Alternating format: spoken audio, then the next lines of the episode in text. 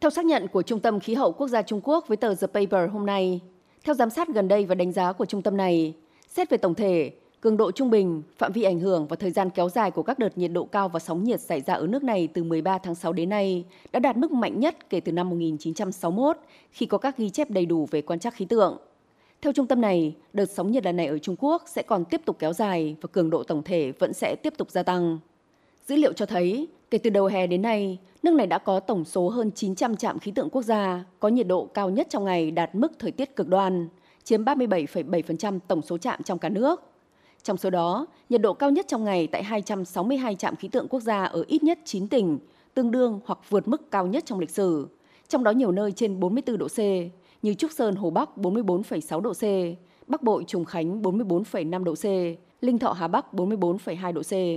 Cũng theo trung tâm này, đợt thời tiết nắng nóng năm nay có các đặc điểm như thời gian kéo dài, phạm vi rộng, cường độ mạnh và tính cực đoan cao. Tính đến 15 tháng 8, thời tiết nhiệt độ cao ở Trung Quốc đã kéo dài 64 ngày, dài nhất kể từ năm 1961, vượt qua 62 ngày của năm 2013. Số trạm khí tượng đạt nhiệt độ cao ở mức cực điểm lên đến 262 trạm, vượt qua con số 187 trạm của năm 2013 và 133 trạm của năm 2017. Mùa hè năm nay, số ngày nhiệt độ cao trung bình trên cả nước Trung Quốc là 12 ngày, nhiều hơn 5,1 ngày so với cùng kỳ các năm và là nhiều nhất kể từ năm 1961.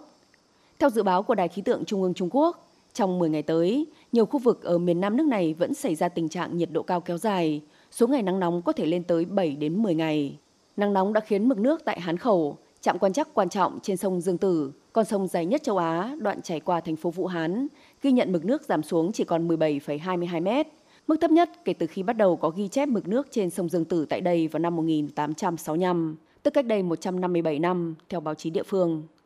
Trong một thông báo khẩn ban hành mới đây, Tứ Xuyên, một trong những tỉnh lớn nhất Trung Quốc với 84 triệu dân, đã phải yêu cầu 19 trong tổng số 21 thành phố trong tỉnh dừng sản xuất tất cả nhà máy từ thứ hai ngày 15 tháng 8 đến thứ bảy ngày 20 tháng 8. Quyết định này nhằm đảm bảo đủ điện tiêu dùng cho dân cư.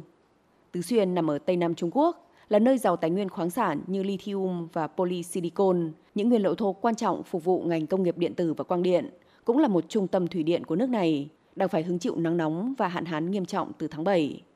Ngoài Tứ Xuyên, các tỉnh lớn khác của Trung Quốc như Giang Tô, An Huy và Chiết Giang cũng kêu gọi doanh nghiệp và người dân tiết kiệm điện vì đợt nắng nóng kéo dài nhất, khắc nghiệt nhất trong 60 năm qua ở Trung Quốc đang làm cạn kiệt nguồn cung cấp điện.